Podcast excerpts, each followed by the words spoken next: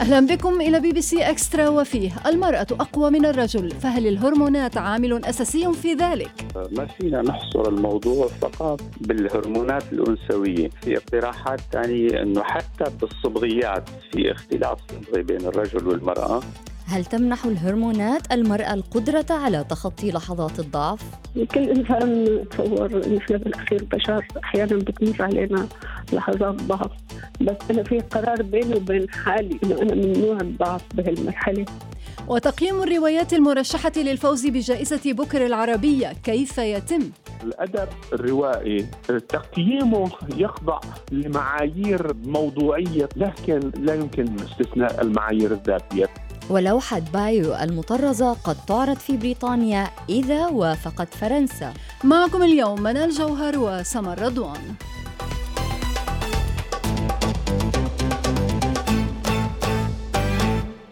أهلا بكم. أثبتت دراسة علمية أجرتها جامعة ساذرن دنمارك أن النساء أقوى بيولوجيا من الرجال لذا يعشن لفترة أطول ويتحملن المصاعب والمحن القاسية أكثر. هذه النتيجة جاءت بعد الاطلاع على سجلات الولادات والوفيات في أحداث ومحن كبيرة جرت في التاريخ مثل المجاعة في أيرلندا عام 1845 والمجاعة في أوكرانيا عام 1933 ووجدت الدراسة أن النساء الناجيات كن أكثر مقارنة بالرجال. عندها قام الباحثون بدراسة الأسباب علميا فتبين أن سبب قوة الإناث بيولوجي ويعود إلى الهرمونات والصبغيات التي تساعدهن على البقاء. سوسن صبوح تحدثت إلى فدوى الخير وهي سيدة سورية تعرضت إلى ظروف قاسية في حياتها واستطاعت النجاة منها.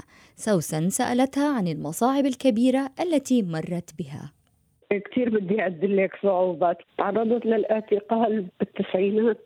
عشت التجربة وكانت تجربة كثير إنه أطفالي كانوا صغار يعني طيب هل وجود الأطفال هو كان محفزا لك لكي تستمري ولكي تصمدي ولك يعني للنجاة؟ هي أحتمل الوجهين الوجه الأول أنا بالنسبة لي ممكن إنه أنا ممنوع الهزيمة لأنه أنا أنا في عندي طفلين فيفترض اني اطلع لعنده لهدول الطفلين وإرجع هيك اعتني فيهم وربيهم. هي اتركي المشاعر والعواطف اللي الأم بتحمل لهم إياها يعني.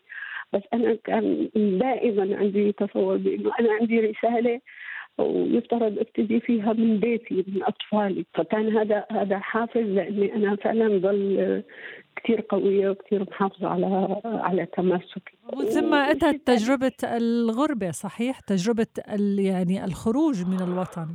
آه بتعرفي وما بكون عم بالغ. يمكن غربتي بتعادل الاعتقال. طيب هل شعرتي بأي مرحلة بأنك تريدين من تستندين عليه من يحمل معك هذا الهم أو يحمله عنك؟ كثير وأحيانا واحد بمر أكيد بحاجة ل هيك حدا يستند عليه أو حدا لما بيحس حاله إنه هو ضعيف هو وحيد هو آه بده حدا يكون هيك يعطيه دفعة قوة دفعة أمان. بحس حالي إنه أحيانا إني أنا كثير وحيدة يعني. هل شعرتي مرة بأنك لن تستطيعي الاحتمال أكثر من هذا؟ كل إنسان بتصور نحن بالأخير بشر أحيانا بتمر علينا لحظات ضعف.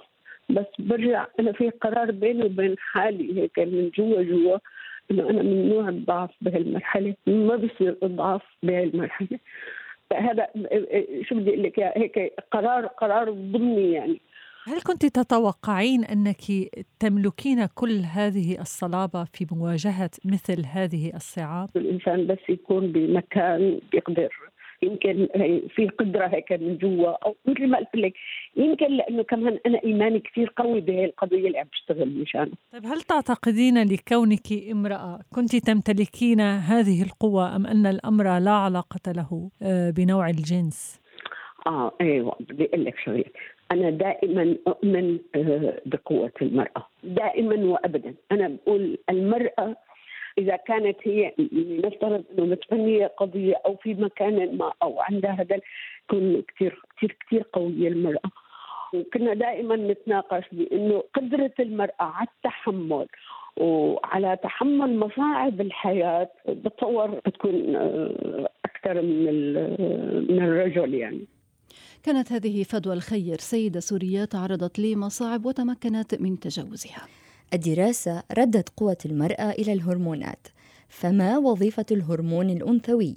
سوسن صبوح وجهت السؤال إلى الدكتور وائل حسن استشاري الولادة وأمراض النساء. الهرمونات الأنثوية مسؤولة عن عملية التكاثر وحفظ النوع وتحسين النسل. آه، هاي الوظيفة الأساسية. طيب يعني كيف لهذه الهرمونات الأنثوية أن أن تكون عاملا في قدرة المرأة على تحمل المصاعب مثل المجاعة أو الحروب أو غيرها؟ الأستروجين مثلا هو الهرمون الأنثوي الرئيسي آه، بيعمل وقاية من أمراض القلب والأوعية آه، له علاقة بتخسر الدم له علاقة باستقلاب الشحوم بالجسم بخفف من أمراض الشحوم وال والكوليسترول وارتفاع ضغط الدم والحوادث الوعائية الدماغية. نعرف نحن إنه نسبة أمراض القلب والأوعية واضطرابات الدم والحوادث الوعائية الدماغية عند النساء قبل سن الإياس أقل بكثير منها عند الرجال. وبعد سن الإياس لما بينقص هذا الهرمون بترجع نسب هاي الأمراض عند النساء مثل مثل عند الرجال هل لأجل هذا تعطى العلاجات الهرمونية البديلة للنساء بعد انقطاع الدورة الشهرية؟ بالضبط طبعا من من أجل الوقاية من هيك أمراض وال بالإضافة لتخلخل العظام ومجموعة هيك اضطرابات ثانية نفسية وجسدية بتساعد المرأة أنها تعبر هي المرحلة بشكل أكثر راحة بيوفر لها حماية من مجموعة أمراض. بنعرف نحن أنه العمر الوسطي للمرأة مثلا هون بأوروبا فرنسا مثلا 84 سنة بينما معدل عمر الرجال هو حوالي 80 سنة يعني في أربع سنوات فرق. لذلك هي الدراسة عم تقترح أنه في فرق بيولوجي أساسي في تصميم جسد الرجل وتصميم جسد الأنثى بيخلي الأنثى تعيش فترة أطول. أليس لدى الرجل أي هرمون ذكري خاص به يحميه من هذه الأمراض أيضا؟ لا بالعكس عنده هرمون بي بيزيد هاي الأمراض وهو التستوستيرون. التستوستيرون الموجود عند المرأة أيضا لكن بنسب كثير قليلة بينما عند الرجل هو الهرمون الرئيسي. بيزيد أمراض القلب والأوعية بيزيد حوادث الوعي الدماغية قياسا للأستروجين ما بيقدم حماية ما بيقدم وقاية ضد هذه الأمراض. طيب المواليد الإناث الجدد اللواتي وجدت الدراسة بأن لديهن فرصة للبقاء أكثر من المواليد الذكور الجدد. لم يطورن هرمونات أنثوية بعد. كيف تفسر هذا؟ كيف تفسر أن فرصتهن في البقاء أكبر من فرصة الذكور؟ ما فينا نحصر الموضوع فقط بالهرمونات الأنثوية لذلك في اقتراحات ثانية أنه حتى بالصبغيات في اختلاف صبغي بين الرجل والمرأة مثل ما معلوم المرأة عندها صبغي X نسختين بينما الرجل عنده إكس وإجريك الإجريك هو عبارة عن Y ال Y هو عبارة عن عن صبغة X ناقص منه قطعة. يعني في المادة المورثية عند الرجل أقل من المادة المورثية عند الأنثى. يعني إذا كانت الأمومة كما تشير الدراسة أحد العوامل التي تعطي المرأة القوة والقدرة على التحمل كيف نفسر وجود نساء غير أمهات لم يعشن تجربة الأمومة؟ ولديهن القدرة أيضا على التحمل والاستمرار. ربما نرجعها إلى الهرمونات اذا لا هو ليست الأمومة يعني ليست قضية الحمل بالعكس الحمل يعني يسيء قليلا في بعض النواحي إلى صحة المرأة. لكن هي القصة إنه جسد المرأة المصمم من أجل الحمل والولادة والرعاية والأرضاع آه، يجعل هذا الجسد بالاصل مقاوم أكثر من جسد الرجل. الدكتور وائل حسن استشاري الولادة وأمراض النساء متحدثا إلى سوسن صبوح. المرأة أقوى من الرجل في تحمل الصعاب، أتوافقون أم لا؟ وهل مر أهلكم بتجارب صعبة وبرأيكم من كان الأكثر قدرة على تحملها؟ وما الصفات التي تجعل شخصا ما أكثر قدرة على التحمل من غيره ولنذهب مباشرة إلى المتصلين معنا. منال من السودان. أهلا بك منال. وعليكم السلام ورحمة الله. يا هلا. جزيلا للفرصة تحتوي علينا عشان نوضح آرائنا. أهلا بك أهلا بك منال. يعني برأيك منال وربما من تجربتك هل توافقين القول أن المرأة ربما تكون أقوى في تحمل الصعاب كما ذكرت الدراسة؟ آه نعم هي أقوى آه في تحمل الصعاب بيولوجيا كما أثبتت الدراسات العلمية ذلك. آه من قبل ربنا سبحانه وتعالى وضع فيها القوة الكافية لما نقرأ قصة السيدة مريم ولجوءها وهي لوحدها على جذع الشجرة. نعم. آه لتضع مولودها. نعم. طيب ماذا عن ماذا عن تجاربك الخاصة؟ يعني ماذا عن الأهل مثلا؟ آه هل شعرت مثلا أن الأهل عندما مروا بظرف صعب ربما آه من كان الأقوى أو الأقدر على التعامل مع هذا الظرف وتحمله أكثر؟ أم أمك أم آه والدك؟ في التجربة دي أنا ممكن أكون مثال ممكن أكون مثال أنا في تحمل الصعاب. في الدور اللي لعبته آه كشبه حارس للأسرة في حالة غياب الزوج. نعم. وفي حالة مروره بالظروف الصعبة بتاعت وظيفته. برضو أنا اللي تحملتها وفي حالة فقده للوظيفة والستريس اللي هو كان آه تحته في الوقت ذاك أنا برضو اللي تحملتها طيب. ولحد الآن أنا متحملة علشان أولادي. نعم. طيب برأيك منال يعني ما الصفات التي أهلتك أو ساعدتك على ذلك؟ يعني ما ما الذي في داخلك جعلك تقفين هذا الموقف وتتحملين؟ وغطت هذا الموقف لأني عندي أهداف كانت في في في سببها بيت بيتس يعني ما بتكبر عندي مشكلة. بسبب إني أنا اصل لهدفي وينجح أولادي وأنا أكون جنبهم وحاسه إنه أنا ممكن أكون السبب الرئيسي في الدعم المعنوي نعم. ليهم. يعني شكرا لك ما بيكون شك... بالضبط. شكرا أيوة. لك منال على المداخلة. كنت معنا من السودان. يعني موقف جميل من منال. صحيح يعني. يا منال. يا كذلك وصلتنا بعض التعليقات من بينها تعليق محمد عبد الفتاح حرحج الذي يقول إن تحمل المرأة أو الرجل للصعاب أمر نسبي ويختلف بين امرأة وأخرى أو رجل وآخر ومن يملك الثبات النفسي والانفعالي وكذلك بين من كانت لديه تجارب سابقة. نعم.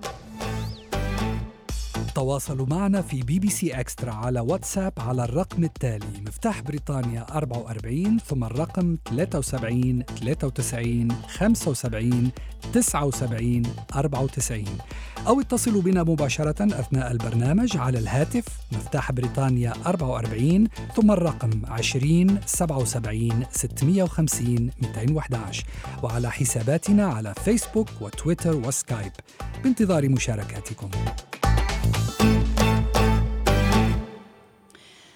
تدرس فرنسا إمكانية إعارة بريطانيا اللوحة القماشية المطرزة المعروفة باسم Bayeux Tapestry التي تعود إلى القرن الحادي عشر وتصف غزو النورمان أو النورمانديين كما يعرفون أيضا لإنجلترا. وتعرض فرنسا القطعة الفنية بصفة دائمة في متحف بلدة بايو في النورماندي. وبحسب وبحسب صحيفة ذا تايمز البريطانية فإن اللوحة ستخضع لاختبارات للتأكد من عدم إلحاق أي ضرر بها خلال عملية النقل. سوسن صبوح حاورت أحمد أصفهاني الصحفي في جريدة الحياة في لندن وسألته عن أهمية هذه اللوحة القماشية المطرزة هي قطعة تطريز تبلغ سبعة أمتار ويعتقد أنها نقصت ثلاثة أمتار نتيجة العث نتيجة الاهتراء نتيجة تخريب لا أحد يدري. تعود إلى القرن الثاني عشر وهي تصف معركة هيستينغز التي جرت بين ويليام النورماني القادم من فرنسا وبين هارولد الأنجلو ساكسوني وانتهت بانتصار ويليام النورماني في تلك الحرب التي غيرت وجه التاريخ البريطاني الحديث هل يمكن لك أن تحدثنا أكثر عن تلك الحقبة في تاريخ بريطانيا وغزو النورمان لإنجلترا؟ يجب أن نذكر أنه في بعد سنوات على تلك الحرب استطاع النورمان أن يسيطروا على إيطاليا على صقليه على اقسام من إسبانيا وكانوا هم الورثة الطبيعيون للحضارة الأوروبية في تلك الفترة. بريطانيا الانجلو ساكسون كانوا متخلفين إلى حد ما نسبيا مقارنة بالنورمان، لكن هذا الاندماج النورماني الانجلو ساكسوني هو الذي أسس بشكل أو بآخر لبداية بريطانيا كما نعرفها الآن. ليس بالضرورة في التطور التاريخي لكن في الثقافة في اللغة في الأصول العرقية. هناك روايات عدة على من صنع هذه القطعة برأيك يعني ما هي الرواية الأكثر قربا للواقع؟ آه، الجانب الفرنسي يعتقد أن الذي أن التي أمرت بصناعة هذه التطريزة هي زوجة الملك ويليام الذي أصبح ملكا على بريطانيا ماتيلدا وهي من أجل آه، تعزيز صورة البطولة لكن هناك صيغة أخرى تقول أن الذي أمر صناعة هذه التطريزة في بريطانيا هي شقيقة هارولد الأنجلوساكسوني الذي قتل في المعركة لكن الأرجح تقريبا حسب العلماء يقولون أبرز قول في بريطانيا هو أن أحد الأديرة القريبة من كانتربري هو الراهبات والرهبان هم الذين صنعوا هذه التطريزة. طيب الفرنسيون رفضوا إعارتها بريطانيا عدة مرات، لماذا هم في صدد التفاوض؟ هي نوع من تعزيز العلاقة بين البلدين. تاريخيا كان هناك دائما رفض لسبب بسيط جدا. أبرز محاولة كانت في العام 1953 مع تولي الملكة البريطانية إليزابيث لكنها محاولة فشلت. أيضا في العام 1966 في الذكرى 900 لمعركة هاستينغ أيضا فشلت. ودائما كان العذر أنها هشه للغاية. هناك حرص على أن لا تتعرض لأي أضرار خلال نقلها من فرنسا إلى بريطانيا. الأسباب التقنية دائما كانت تمنع. الآن الأسباب السياسية في رأيي هي التي تدفع ماكرون إلى عرض هذه الفكرة لكن الأمر سيظل رهينة. الجوانب التقنية والخبراء الفنيين إذا ما كانوا سيسمحون بهذه المسألة أم لا.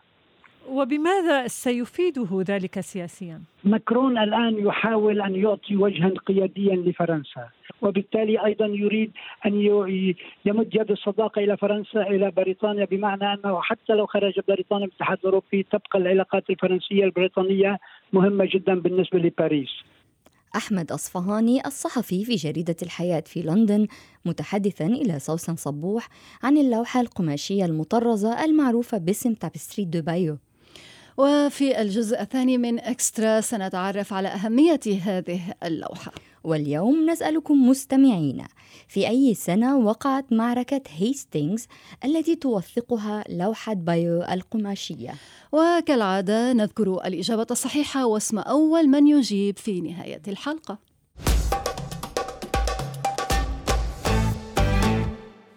والآن إلى إكسترا إنجلش واليوم سنتحدث عن أول المخلوقات التي تنعم بعيون يعني بحسب الخبراء. لنستمع إلى هالة وأليس. معكم بي بي سي Extra English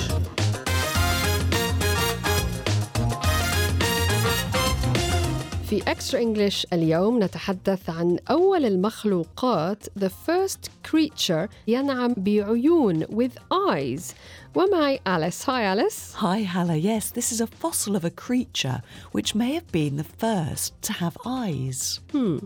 عثر على قطعة أحفورية fossil لكائن بحري sea creature يعود لأكثر من 530 مليون سنة المتخصص في علم الحيوانات zoologist البروفيسور أندرو باركر يقول إن تطور قدرة النظر sight غير مسار التطور والارتقاء evolution. very first eye evolved, and this just opened up uh, totally new possibilities. Suddenly, animals could pinpoint everything that was around them within a split second.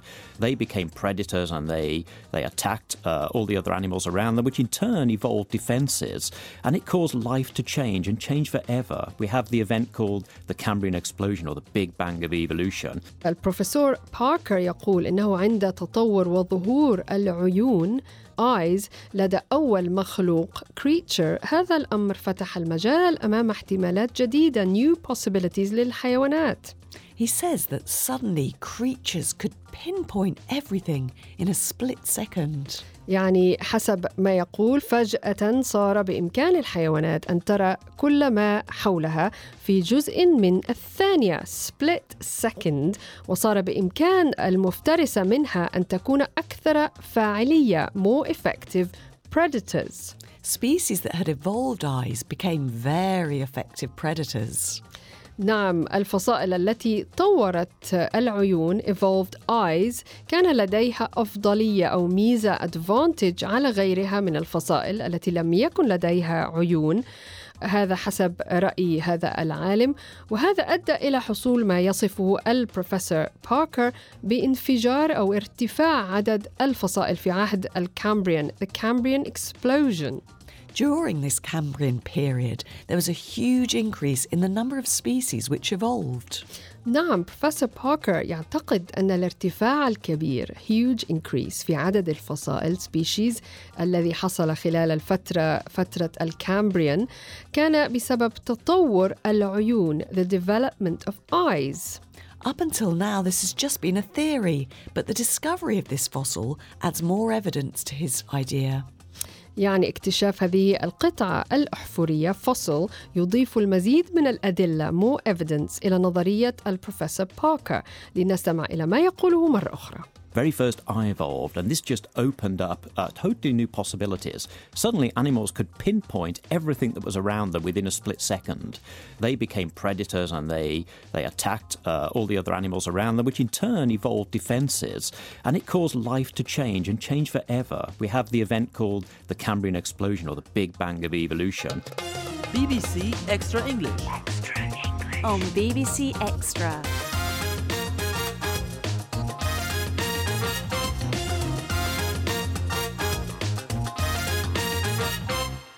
ومن اكسترا انجلش نذكر مستمعينا بموضوعنا الرئيسي لهذا اليوم ونتحدث عن المرأة التي أثبتت دراسة أنها أقوى بيولوجيا من الرجل لذا تتمكن من تحمل الصعاب. ولدينا تعليقات على ذلك منال.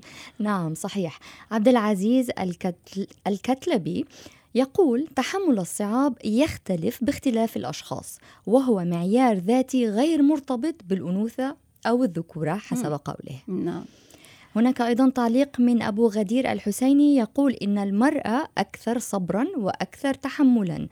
وحدها وهو, وهو, وهو يضيف بأن الأم وحدها هي من تعاني ألم الولادة وكما أنها تعاني من خلال الاهتمام بالمولود ويكفي والكلام كله لأبو غدير أن المرأة أكثر قوة وتحملا. نعم أيضا حسن يتحدث عن أن آه، التي تحملت أن الأم تحملت المخاض وعلمت وربت, وربت حتى صار الإبن رجلا. هي من تتحمل لأنها هي من تصنع الرجال. يعني آه، آراء طبعا آه، مختلفة وآراء آه، بعضها يؤيد هذه الفكرة. وربما هو يعني واقع الحياة منال لا, لا أدري يعني إن كنا. لا كنا متحيزين للموضوع. متحيزين بعض الشيء. على أي حال مستمعينا نترككم ولتواصلوا إرسال آرائكم لنا. الآن سنتوقف لدقيقتين كالعادة مع موجز لأهم وآخر الأخبار. ونعود بعده وإياكم لمتابعة حلقة اليوم من إكسترا وسنتحدث عن جائزة بوكر العربية والتي أصدرت لائحتها الطويلة بأسماء الروايات وأصحابها الذين يعني هم قد يفوزون بها. إلى موجز الأنباء.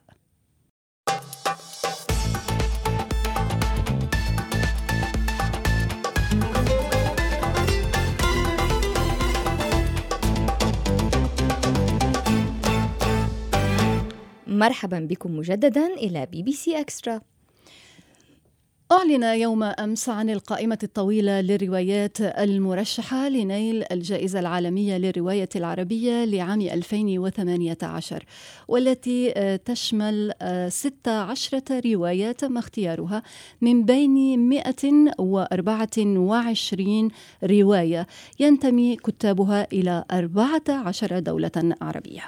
ومن بين قائمة الروائيين الستة عشر الذين وصلت أعمالهم إلى القائمة الطويلة في الدورة الحادية عشرة ثلاثة سبق أن وصلوا إلى القائمة القصيرة للجائزة سابقا. كما ضمت القائمة الطويلة هذا العام أسماء كتاب للمرة الأولى. تحدثت إلى أنور حامد الروائي والزميل في بي بي سي العربي وسألته عن الروائيين الذين سبق لهم أن وصلوا إلى القائمة القصيرة. هناك أكثر من روائي سبق وصولهم إما للقائمة الطويلة أو للقائمة القصيرة. آه، منهم مثلا عاطف أبو سيف هو روائي فلسطيني. كان وصل للقائمة القصيرة في وقت سابق في رواية عنوانها حياة معلقة والآن وصل إلى القائمة الطويلة برواية عنوانها الحجة كريستينا كمان هناك إبراهيم نصر الله وهو فلسطيني أيضا ووصل إلى القائمة القصيرة عن روايته زمن الخيول البيضاء والآن هو في القائمة الطويلة عن روايته حرب الكلب الثانية. أيضا الروائي السوداني أمير تاج السر من خلال روايته صائد اليرقات وهو الآن آه، وصل عن الطويلة بروايته زهور تأكلها النار. أما لماذا اختاروهم مرة أخرى؟ لأنه طريقة اختيار الروايات المرشحة للقوائم ملهاش علاقة لا بتاريخ الروائي مع الجائزة ولا بتاريخه كروائي ولا بمكانته. يعني هذه الجائزة تعلن دائما وتؤكد أنها تقيم العمل الأدبي العمل الروائي الذي بين يديها. هل كل واحد عنده رواية جديدة وترى فيها دار النشر يعني فرصة أو أمل في أن تصل إلى القوائم ترشحها؟ طيب ما هي الأسماء التي ظهرت للمرة الأولى في هذه اللائحة؟ هناك أسماء ظهرت للمرة الأولى. مثلا هناك الروائية المصرية رشا عدلي. شغف عنوان روايتها. هي ترشح لجائزة البكر أو الجائزة العالمية للرواية العربية للمرة الأولى. أيضا ديما ونوس أول مرة ترشح. كذلك حسين ياسين وهو فلسطيني أيضا. على علي قصة رجل مستقيم. عندنا أمجد ناصر أيضا وهو الشاعر الأردني ويكتب روايات أيضا. عندنا فادي عزام إذا عندنا هنا 16 رواية وصلت للقائمة الطويلة وطبعا يتنافسون آه، الآن على القصيرة هناك ست روايات سيتم اختيارها من بين 16 وفي أواخر شهر أبريل في 25 أبريل سيختارون من بينها الرواية الفائزة طيب أنور يعني ما هي المعايير التي تخضع لها اختيارات القائمة الطويلة؟ المعايير هي المعايير المفروض أو يعني الشيء الطبيعي أنها تكون المعايير الفنية، المعايير لقيمة الأدب، قيمة الرواية الأدبية. هناك لجنة طبعا هذه المرة يترأسها إبراهيم سعفان من الأردن تقرأ الروايات وتقيمها. والأدب الروائي تقييمه يخضع لمعايير موضوعية طبعا لكن لا يمكن استثناء المعايير الذاتية. يعني العامل الذاتي يلعب دور أيوة يبقى أيوة. له دور. الذائقة الذاتية تختلف من شخص إلى آخر. الذائقة الأدبية أيضا عملية الاختيار صعبة في حد ذاتها. مهمة النقاد أو اللجنة التي تختار الروايات ليست سهلة ابدا. أحيانا يختلفون ويلجؤون للتصويت وهذه الروايات ليست بالضرورة وبشكل مطلق. أفضل من كل الروايات التي لم يجري اختيارها يعني. نعم. طيب أنور يعني من خلال متابعتك لقوائم البكر العربية هل هنالك اعتبارات جغرافية مثلا سياسية أو ربما حتى تتعلق بجنس الكاتب كاتب أو كاتبة يعني؟ عمليا هذا السؤال يطرح كل سنة مع كل إعلان جديد للقائمة. لماذا استثني الكتاب المغاربة؟ لماذا استثني الكتاب من الخليج؟ لماذا استثنيت النساء؟ لماذا نسبة النساء قليلة؟ الجائزة ضمن مبادئها المعلنة هم لا يعتمدون أبدا التوزيع الجغرافي مثلا أذكر السنة الأولى حصل عليها الروائي المصري بهاء طاهر و في السنة الثانية حصل عليها الروائي المصري يوسف زيدان فليس عندهم مانع أن يعطوا مثلا روائي مصري أو فلسطيني أو مغربي أو سعودي مرتين أو ثلاث مرات وراء بعض أو تأخذها امرأة كاتبة هذه نعم. السنة والسنة التي يليها أو تخلو مثلا قائمة من, من الكاتبات بالمرة يعني ما عندهمش هذه الإشكالية طيب أخيرا أنور يعني هذه الدورة هي الحادية عشرة للجائزة. برأيك أي تأثير سيكون لها على القراءة على النشر؟ يعني خاصة بالنسبة إلى الروايات.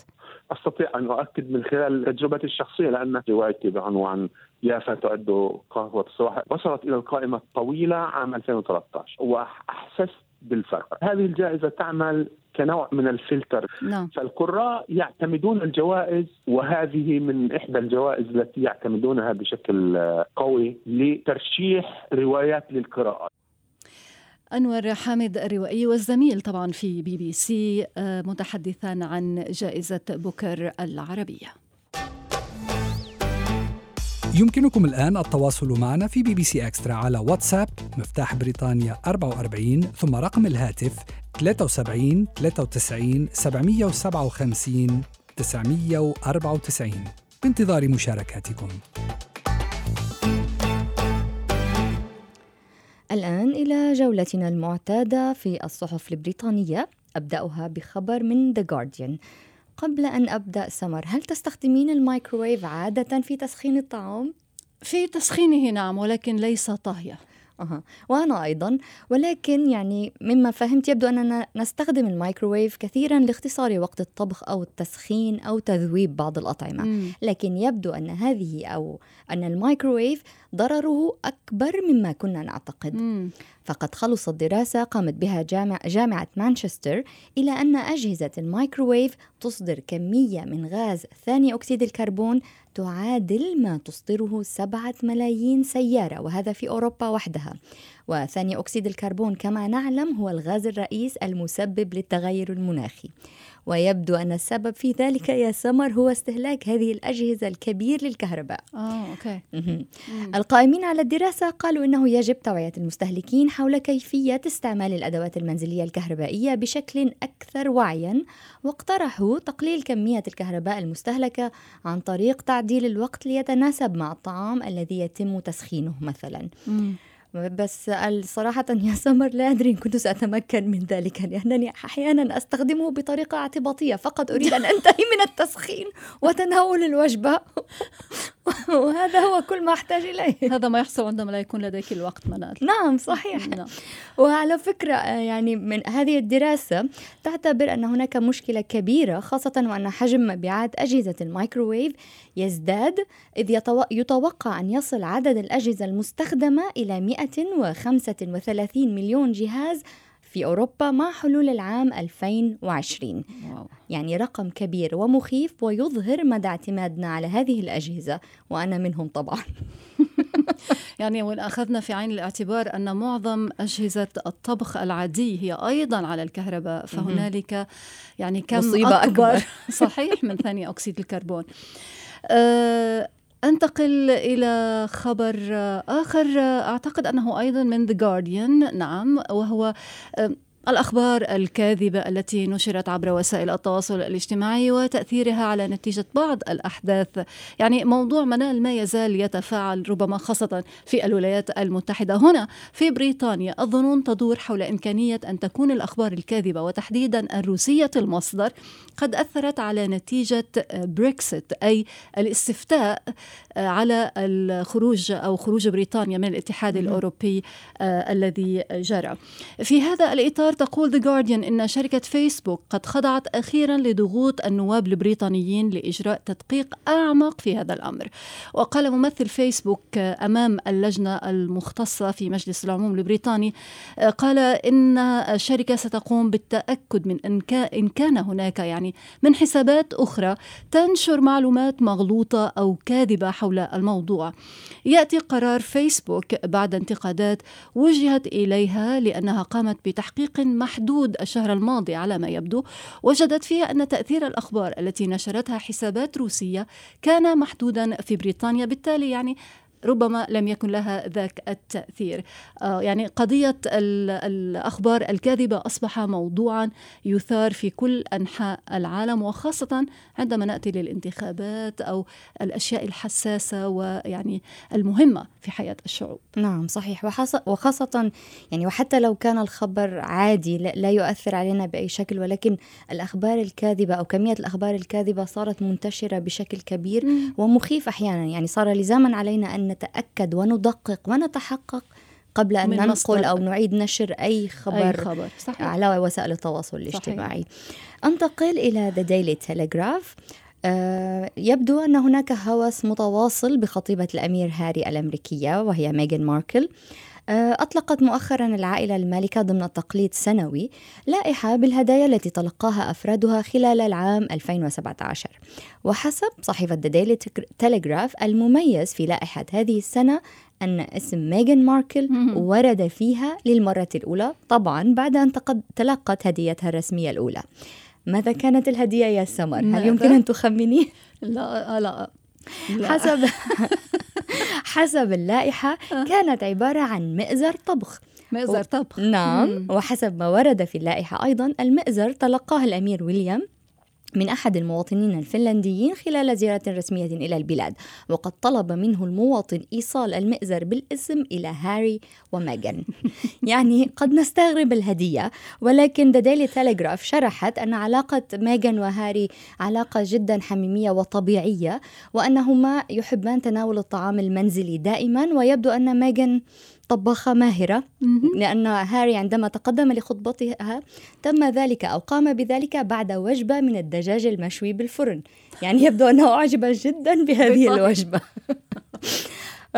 وكذلك ووفقا للصحيفة كان للأميرين جورج وتشارلوت حصة كبيرة من الهدايا. وكما أن المولود الثالث لدوق ودوقة كامبريدج أي شقيق أو شقيقة آه، الأميرين كان له حصة أيضا من هذه الهدايا. حتى قبل أن يولد يعني. قبل أن يولد نعم. محظوظ. خبر آخر أيضا يتعلق بهاري وخطيبته الأمريكية ولكن يعني من ناحية أن شركة شركة أمريكية شركة إحدى شركات التسلية والترفيه يعني التي تنتج الأفلام قررت على ما يبدو أن تنتج فيلما تلفزيونيا يعني طبعا سيكون مثير للاهتمام ومدر أيضا للأموال بالنسبة لهذه الشركة. القصة ستكون حول قصة غرام الأمير البريطاني هاري وخطيبته ميغان ماركل فحسب آه، صحيفة The Times أعلنت شبكة Lifetime الأمريكية أنها تنوي إطلاق فيلم باسم هاري وميغان آه، قصة الحب الملكية ليتزامن مع موعد زفافهما في مايو أيار المقبل.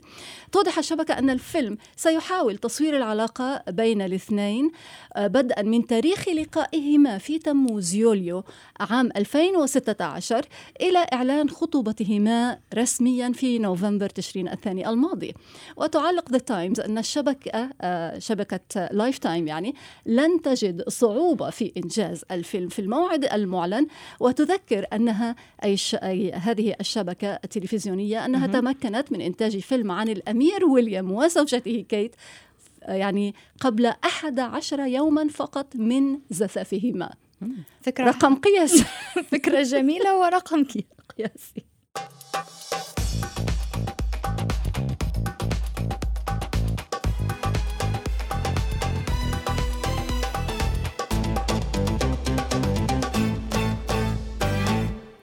يبدو أن هناك أزمة صحية في إندونيسيا حاليا خاصة بعد أن توفي ما يقارب الستون طفلا في إقليم بابوا شرق إندونيسيا بسبب سوء التغذية وإصابتهم بأمراض موسمية كالحصبة.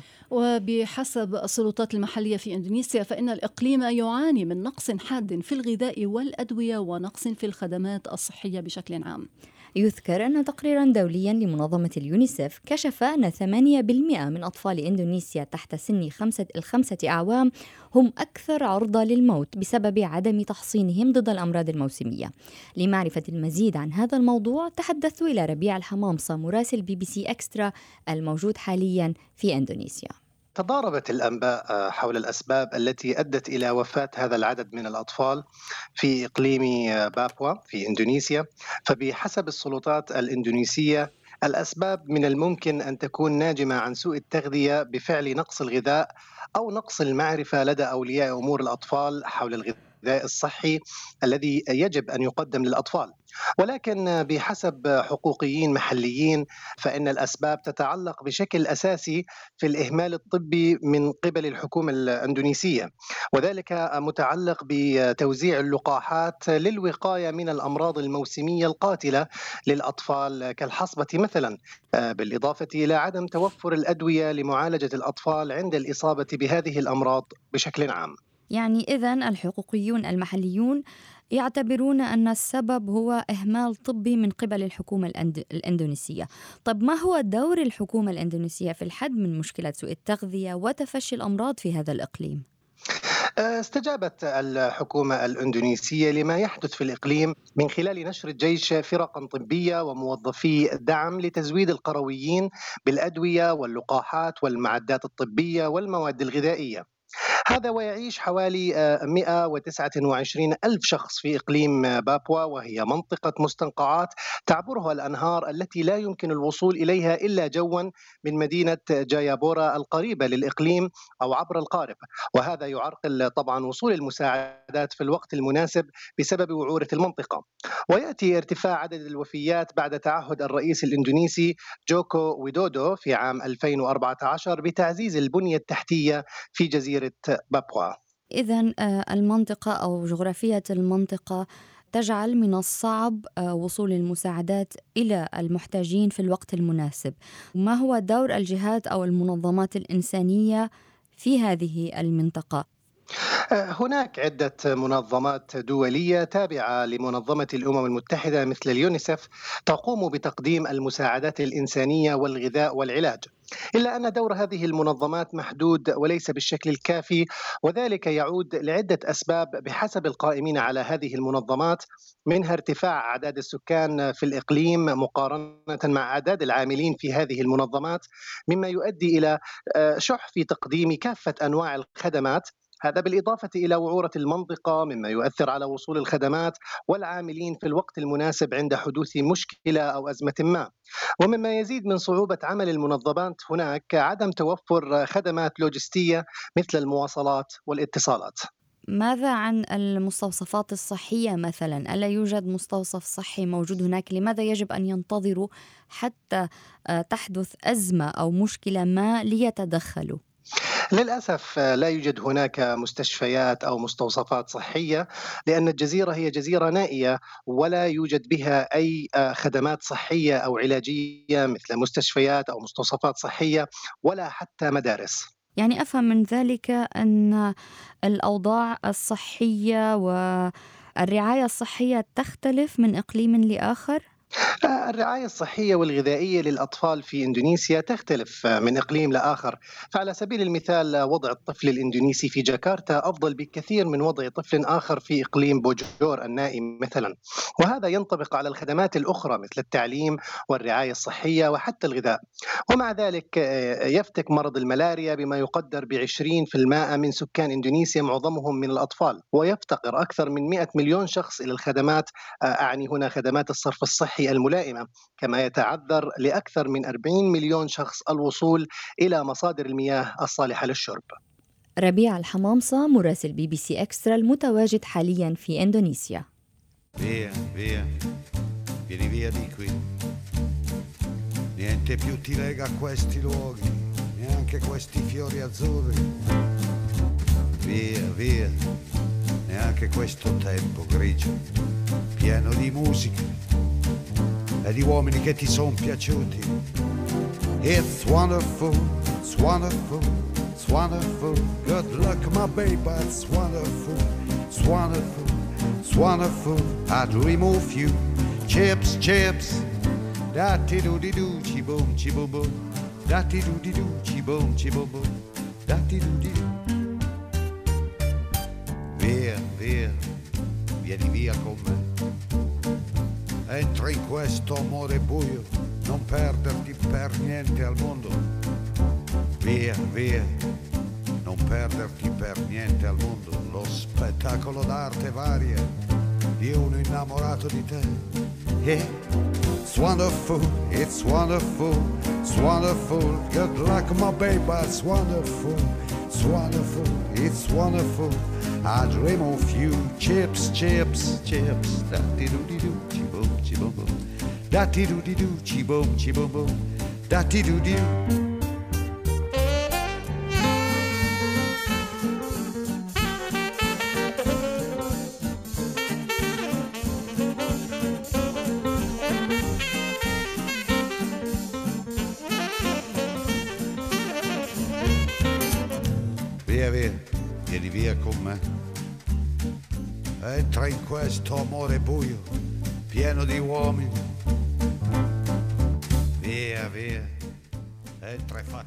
الأغنية التي استمعنا إليها الآن هي بعنوان فيا كون مي أنا يعني دائما أصادف صعوبة. في نطق هذه الكلمات بالشكل الصحيح. نعم. نعم. آه الأغنية للمغني آه أو للفنان الإيطالي باولو كونتي وهو فنان إيطالي ولد في العام 1937 يتقن الغناء والعزف على البيانو وتأليف الموسيقى كما أنه محامي. معروف بصوته الشجي وألحانه الغنية بالألوان والحياة والتي تعكس الإيقاعات الإيطالية والمتوسطية. نعم ومن الموسيقى الجميلة واللغة. واللغة الإيطالية لما لا نذكر بموضوعنا الأساسي لهذا اليوم أو الرئيسي وهو كنا نتحدث عن آه، أن دراسة آه، ذكرت أن المرأة آه، دراسة أثبتت أن المرأة أقوى بيولوجيا من الرجل. معنا إيناس أو أسامة من المغرب. أهلا بك أسامة. مرحبا بكم. أهلا. آه، قل لي ما رأيك أنت بهذه الدراسة وما توصلت إليه؟ هل تعتقد أن المرأة أقوى في تحمل الصعاب فعلا؟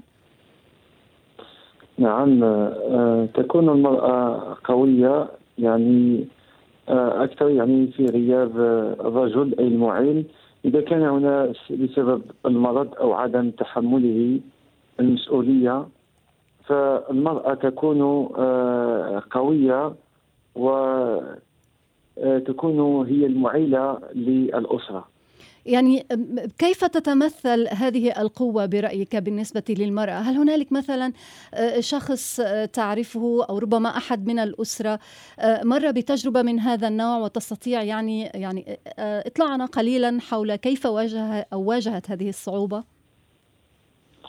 يعني أرى نساء يعني في المجتمع يعني يبيعن الخبز والفطائر أو عاملات آه، يعني فيهم عام- عاملات النظافة وأيضا آه، فيهم نساء يعني يعملون في السلع المهربة من آه، ليبيا وسبت المحتلة ويحملون يعني تلك السلع فوق على ظهورهن يعني آه، السلع ثقيلة ويحملون على ظهور- ظهورهن.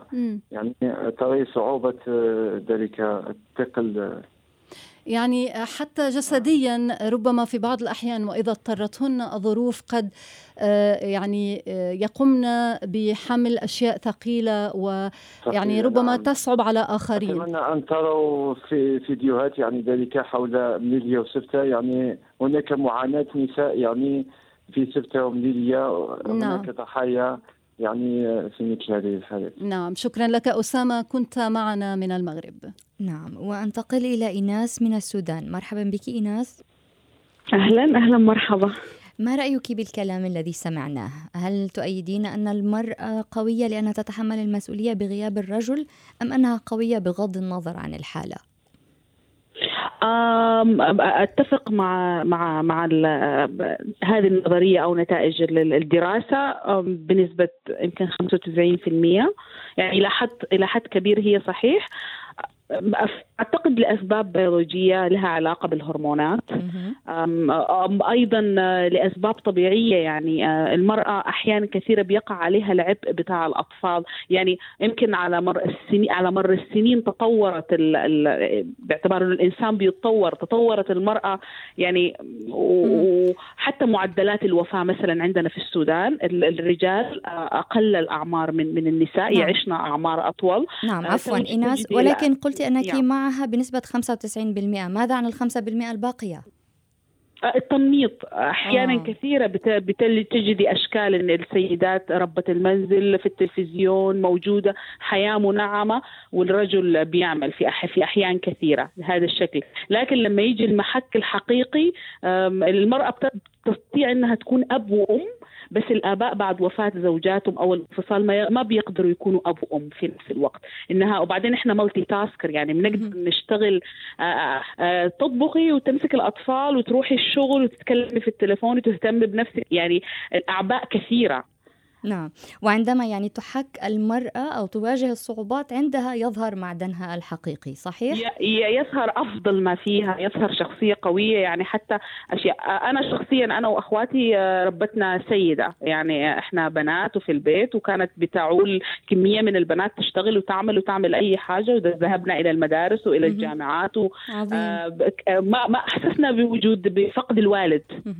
إذا شكرا لك إيناس شكرا لك إيناس. نصيرة للمرأة. نعم.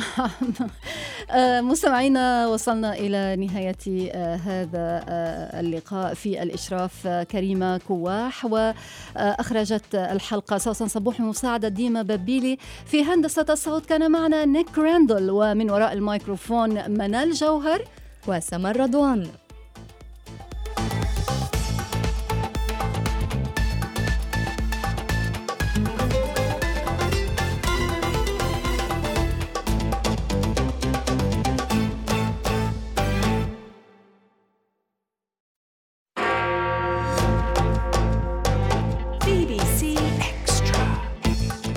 بكم في أكسترا جديد وفيه. ما الذي يجعل المرأة أقوى أمام الصعاب والمحن؟ أنا ممنوع الهزيمة لأنه أنا في عندي طفلين فيفترض إني أعتني فيهم وربيهم. فكان هذا حافز لإني أنا أضل كثير قوية وكثير محافظة على تماسكي لكن هل هناك سبب عضوي يجعل المرأة أقوى؟ الأستروجين هو الهرمون الانثوي الرئيسي بيعمل وقاية من أمراض القلب والأوعية بخفف من أمراض الكوليسترول وارتفاع ضغط الدم. بريطانيا تستعد لاستضافة لوحة بايو الفرنسية. ما أهميتها؟ أهمية هذه التطريزة أنها السجل الأوضح لمعركة تاريخية غيرت وجه بريطانيا وغيرت وجه العلاقة بين بريطانيا والقارة الأوروبية. ونسألكم هل توافقون على تخلي المرأة عن لقب عائلتها عند الزواج؟ معكم اليوم سمر رضوان ومنال جوهر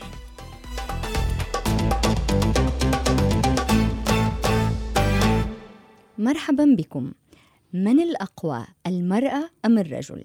سؤال يتردد كثيرا وتنقسم حوله الآراء لكن يبدو أن الجواب اليقين أتى لصالح المرأة وذلك على ذمة العلم والعلماء نعم دراسة علمية أجرتها جامعة ساذرن دنمارك أثبتت أن النساء أقوى بيولوجيا من الرجال لذلك يعشن لفترات أطول ويتحملن المصاعب والمحن القاسية. الدراسة اطلعت على سجلات الولادات والوفيات خلال أحداث ومحن كبيرة جرت في التاريخ. ومن بينها المجاعة في أيرلندا عام 1845 وتلك التي ضربت أوكرانيا عام 1933 ووجدت هذه الدراسة أن معدلات نجاة النساء كانت أكبر بكثير من معدلات نجاة الرجال. الباحثون توصلوا إلى أن سبب قوة الإناث بيولوجي ويعود إلى الهرمونات والصبغيات التي تساعدهن على البقاء. سوسن صبوح تحدثت إلى فدوى الخير وهي سيدة سورية تعرضت إلى ظروف قاسية في حياتها واستطاعت النجاة منها. كثير بدي أدلك صعوبات. تعرضت للاعتقال بالتسعينات. عشت التجربة وكانت تجربة كثير من أطفالي كانوا صغار يعني طيب هل وجود الأطفال هو كان محفزا لك لكي تستمري ولكي تصمدي ولك يعني للنجاة؟ هي أحتمل الوجهين الوجه الأول أنا بالنسبة لي ممكن إنه أنا ممنوع الهزيمه لأنه أنا أنا في عندي طفلين فيفترض اني اطلع لعنده لهدول الطفلين وارجع هيك آه، اعتني فيهم وربيهم هي اتركي المشاعر والعواطف اللي الأم بتحمل لهم إياها يعني. بس أنا كان دائما عندي تصور بإنه أنا عندي رسالة ويفترض ابتدي فيها من بيتي من أطفالي. فكان هذا هذا حافز لأني أنا فعلا ضل كثير قوية وكثير محافظة على على تماسكي ومن ثم اتت تجربة الغربة صحيح؟ تجربة يعني الخروج من الوطن. آه تعرفي وما بكون عم بالغ. يمكن غربتي بتعادل الاعتقال.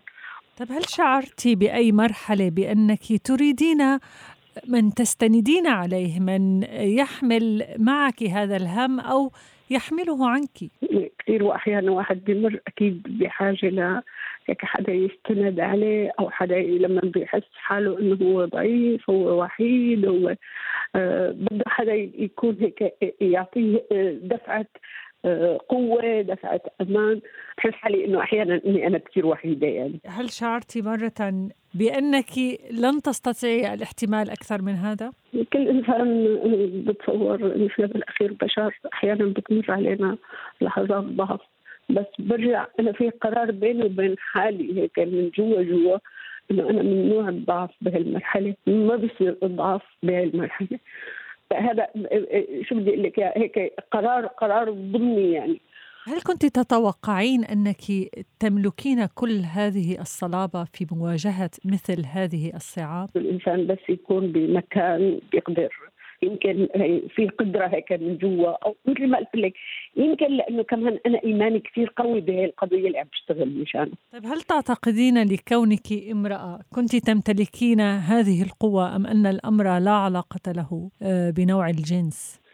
آه أيوه بدي أقول لك شغلة أنا دائما أؤمن آه، بقوة المرأة دائما وأبدا أنا بقول المرأة إذا كانت هي نفترض إنه متبنية قضية أو في مكان ما أو عندها هذا تكون كثير كثير كثير قوية المرأة. وكنا دائما نتناقش بإنه قدرة المرأة على التحمل وعلى تحمل مصاعب الحياة بتصور بتكون آه، أكثر من من الرجل يعني. استمعنا إلى فدوى الخير وهي سيدة تعرضت إلى ظروف قاسية في حياتها واستطاعت النجاة منها. الدراسة خلصت إلى أن سبب قوة المرأة يرجع إلى الهرمونات والصبغيات. فما هي وظيفة الهرمونات الأنثوية؟ سوسن صبوح سألت الدكتور وائل حسن استشاري الولادة وأمراض النساء. الهرمونات الأنثوية مسؤولة عن عملية التكاثر وحفظ النوع وتحسين النسل. آه، هاي الوظيفة الأساسية. طيب يعني كيف لهذه الهرمونات الأنثوية أن تكون عاملا في قدرة المرأة على تحمل المصاعب مثل المجاعة أو الحروب أو غيرها؟ الأستروجين مثلا هو الهرمون الأنثوي الرئيسي آه، بيعمل وقاية من أمراض القلب والأوعية آه، له علاقة بتخسر الدم له علاقة باستقلاب الشحوم بالجسم بخفف من أمراض الشحوم وال والكوليسترول وارتفاع ضغط الدم والحوادث الوعائية الدماغية. نعرف نحن إنه نسبة أمراض القلب والأوعية واضطرابات الدم والحوادث الوعائية الدماغية عند النساء قبل سن الإياس أقل بكثير منها عند الرجال. وبعد سن الإياس لما بينقص هذا الهرمون بترجع نسب هاي الأمراض عند النساء مثل مثل عند الرجال هل لأجل هذا تعطى العلاجات الهرمونية البديلة للنساء بعد انقطاع الدورة الشهرية؟ بالضبط طبعا من من أجل الوقاية من هيك أمراض وال بالإضافة إلى تخلخل العظام ومجموعة هيك اضطرابات ثانية نفسية وجسدية بتساعد المرأة أنها تعبر هي المرحلة بشكل أكثر راحة بيوفر لها حماية من مجموعة أمراض. بنعرف نحن أنه العمر الوسطي للمرأة مثلا هون بأوروبا فرنسا مثلا 84 سنة بينما معدل عمر الرجال هو حوالي 80 سنة يعني في أربع سنوات فرق. لذلك هي الدراسة عم تقترح أنه في فرق بيولوجي أساسي في تصميم جسد الرجل وتصميم جسد الأنثى بيخلي الأنثى تعيش فترة أطول. أليس لدى الرجل أي هرمون ذكري خاص به يحميه من هذه الأمراض أيضا؟ لا بالعكس عنده هرمون بي بيزيد هاي الأمراض وهو التستوستيرون.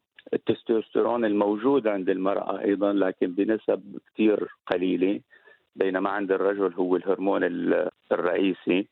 بيزيد أمراض القلب والأوعية بيزيد حوادث الوعي الدماغية قياسا للأستروجين ما بيقدم حماية ما بيقدم وقاية ضد هذه الأمراض.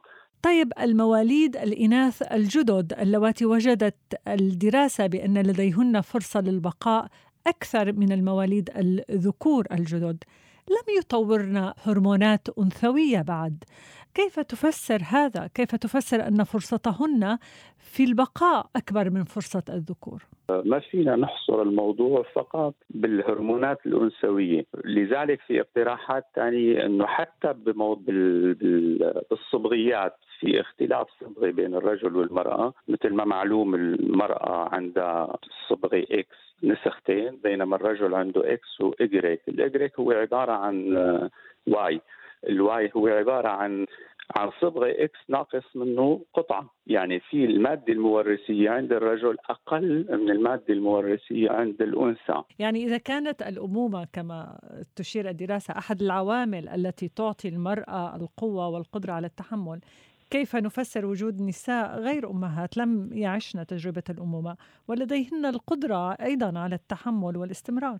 ربما نرجعها إلى الهرمونات اذا لا هو ليست الأمومة يعني ليست قضية الحمل بالعكس الحمل يعني يسيء قليلا في بعض النواحي إلى صحة المرأة. لكن هي القصة إنه جسد المرأة المصمم من أجل الحمل والولادة والرعاية والأرضاع آه، يجعل هذا الجسد بالاصل مقاوم أكثر من جسد الرجل. الدكتور وائل حسن استشاري الولادة وأمراض النساء متحدثا إلى سوسن صبوح. فهل المرأة أقوى من الرجل في تحمل الصعاب؟ وردتنا الكثير من التعليقات حول الموضوع أبدأها مع حسني رجب محمود حسني يقول عندما تواجه المرأة شدائد وتقرر مواجهتها وتنتصر عليها فإن ذلك يلفت النظر في مجتمع شرقي ذكوري لم يتعود على رؤية المرأة خارج المطبخ وبالنسبة إلى حسني لا شك أن المرأة تكون قوية جدا وإصرارها لا يلين إذا أرادت مواجهة الظروف الصعبة. وقد عرفت سيدة عندما توفي زوجها حولت منزلها إلى ورشة خياطة واستطاعت بما تكسبه من عملها أن تنفق على أطفالها وبعضهم تخرج من كلية الطب. لكن حسني يورد مثل آخر أيضا معاكس وهو أنه عرف نساء أخريات عندما يواجهن مشكلة لم يكن لديهن سوى الدموع. نعم أسامة من جهته يقول نعم المرأة أقوى فهي تتحمل الحمل والولادة لكن الرجل الأكثر طيبة. رأي جميل يا أسامة. ولو حدث وفقد الرجل شريكته فكثيرا ما يهلك. المرأة على العكس تماما. قوية وقوية المشاعر وتمسك بحنفية أحاسيسها وهذا تعبير أسامة. آه، تمسك بحنفية أحاسيسها بقوة واتزان وروية. أما الرجل فغالبا آه، هو على العكس من ذلك. نعم. آه، لدينا أيضا علي المجوحي الذي يقول أنه يوافق الرأي ويعتبر أن المرأة أيضا هي أقوى بكثير. لدينا اتصال من عبد السلام من السودان.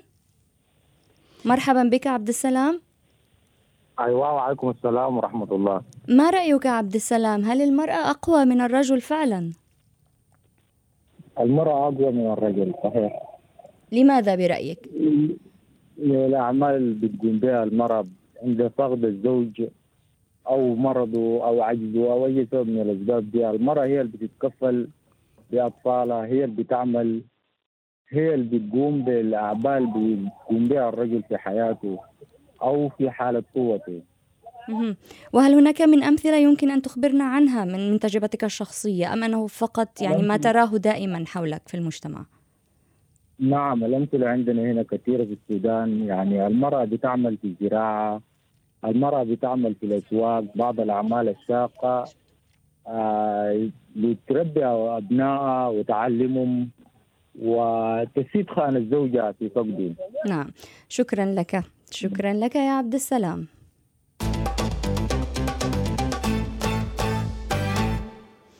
تدرس فرنسا إمكانية إعارة بريطانيا لوحة قماشية مطرزة تعرف باسم Bayeux Tapestry ويعود تاريخها إلى القرن الحادي عشر. وهذه اللوحة تصف غزو النورمان أو النورمانديين لإنجلترا. هذه القطعة الفنية معروضة بصفة دائمة في متحف بلدة بايو في مقاطعة نورماندي شمال غرب فرنسا. وبحسب صحيفة ذا تايمز البريطانية فإن اللوحة ستخضع لاختبارات متعددة للتأكد من أن عملية النقل لن تلحق بها أي ضرر. من أين استمدت القطعة أهميتها؟ من التاريخ أم من قيمتها الفنية؟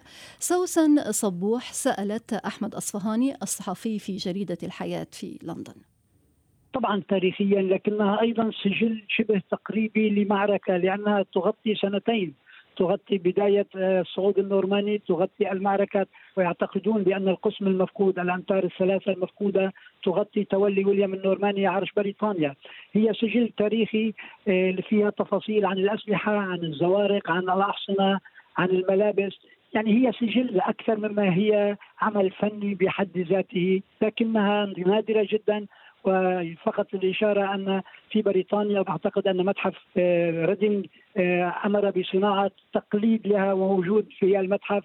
لذلك البريطانيون يهتمون جدا لأنها جزء جزء أساسي من تاريخهم بغض النظر عن قيمتها الفنية علما بأن الجانب الفني أيضا مهم لأن عمليا السبعة أمتار تشكل وكأنها فيلم صور متحركة صورة بعد صورة وصولا إلى الانتصار النهائي هل توجد لوحات أخرى من هذه الأقمشة اللوحات القماشية المطرزة تجسد أيضا هذه الحقبة أو حقبة أخرى تاريخية في تاريخ بريطانيا؟ ليس بهذا الاتساع وليس بهذا الشمول وليس بهذا القدم هناك أشياء كثيرة يعني معظم القصور البريطانية العريقة سواء للأرستقراطية أو للأمراء والملوك البريطانيين تحتوي على مطرزات من هذا النوع لكنها محدودة الحجم ومحدودة التاريخ وفنيا قد تكون أفضل بكثير من هذه من هذه التطريزة. لكن أهمية هذه التطريزة أنها عمليا السجل الأوضح لمعركة تاريخية غيرت وجه بريطانيا وغيرت وجه العلاقة بين بريطانيا والقارة الأوروبية بشكل تاريخي جدا. ومن هنا الأهمية التي تعطى لها أهمية فنية وأهمية تاريخية والآن يبدو مع عرض ماكرون ستكون هناك أهمية سياسية لها أيضا. كان هذا الصحفي بجريدة الحياة في لندن أحمد أصفهاني. ونسألكم اليوم مستمعين في أي سنة وقعت معركة هيستينغز التي توثقها اللوحة. وكالعادة أول من يعطينا الجواب الصحيح سيسمع اسمه في نهاية الحلقة. تواصلوا معنا في بي بي سي إكسترا على واتساب على الرقم التالي. مفتاح بريطانيا 44 ثم الرقم 73 93 75 79 94 أو اتصلوا بنا مباشرة أثناء البرنامج على الهاتف مفتاح بريطانيا 44 ثم الرقم 20 77 650 211 وعلى حساباتنا على فيسبوك وتويتر وسكايب.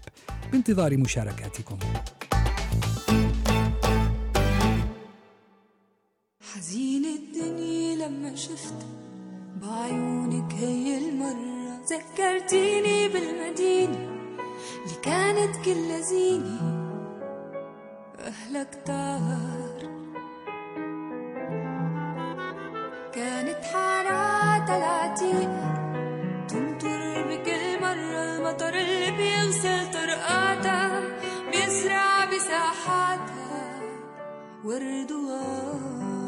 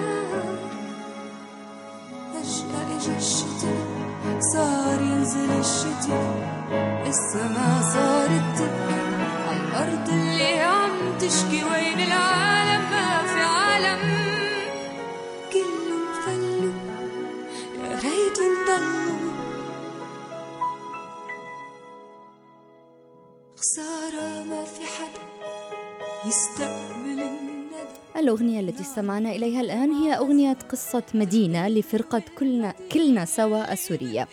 كلنا سوا فرقة سورية غنائية موسيقية شبابية حديثة. تتكون من عشرة شباب وشابات مميزين يقدمون نمط الروك البديل. وقد قدمت الفرقة حفلات في مختلف المدن السورية وفي مهرجانات سوريا وفي بيروت ودبي.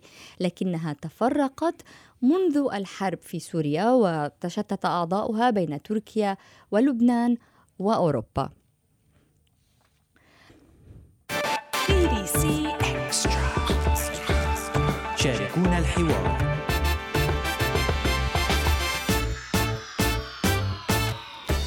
يبدو أن الكثيرات من النساء في بريطانيا يرفضن التخلي عن لقب العائلة بعد الزواج كما أن هناك من الأزواج من يفضلون مزج لقبي العائلة لقبي العائلتين معا بعد عقد القران. هذا ما ورد في تقرير بث على إذاعة بي بي سي. روي كوك أستاذ في المرحلة الابتدائية في جنوب شرق لندن تزوج خلال عطلة الصيف عام 2016 وعاد إلى تلاميذه مع بعد مع بدء العام الدراسي الجديد بلقب مختلف هو السيد دير لاف. هذا الأمر سبب ارتباكا لتلاميذه الذين تتراوح أعمارهم بين سبع وثمان سنوات لأنهم غير معتادين على قيام المعلم بتغيير لقب عائلته بعد الزواج. بالنسبة إلى روي لم يكن القرار صعبا حيث قال إن تغيير اللقب لا يؤثر على وضعه في العمل. على فكرة زوجته لوسي تعمل منتجة برامج في إحدى الإذاعات المحلية وكانت أعلنت مسبقا عدم استعدادها لتغيير لقب عائلتها بعد الزواج لكنها لم تكن تتوقع أن يتخلى زوجها عن لقبه. صديقات العروس رحبن بالقرار ورأينا أنه يدل على رومانسية شديدة فيما لم يتورع أصدقاء العريس عن إبداء استهجانهم للأمر ماذا عنكم مستمعينا؟ هل تحتفظ المرأة بلقب عائلتها بعد الزواج في بلدانكم؟ وهل ممكن أن تتقبلوا فكرة أن يأخذ الرجل لقب عائلة زوجته أو ربما تفضلون أن يحتفظ كل طرف باسم عائلته؟ شاركونا الحوار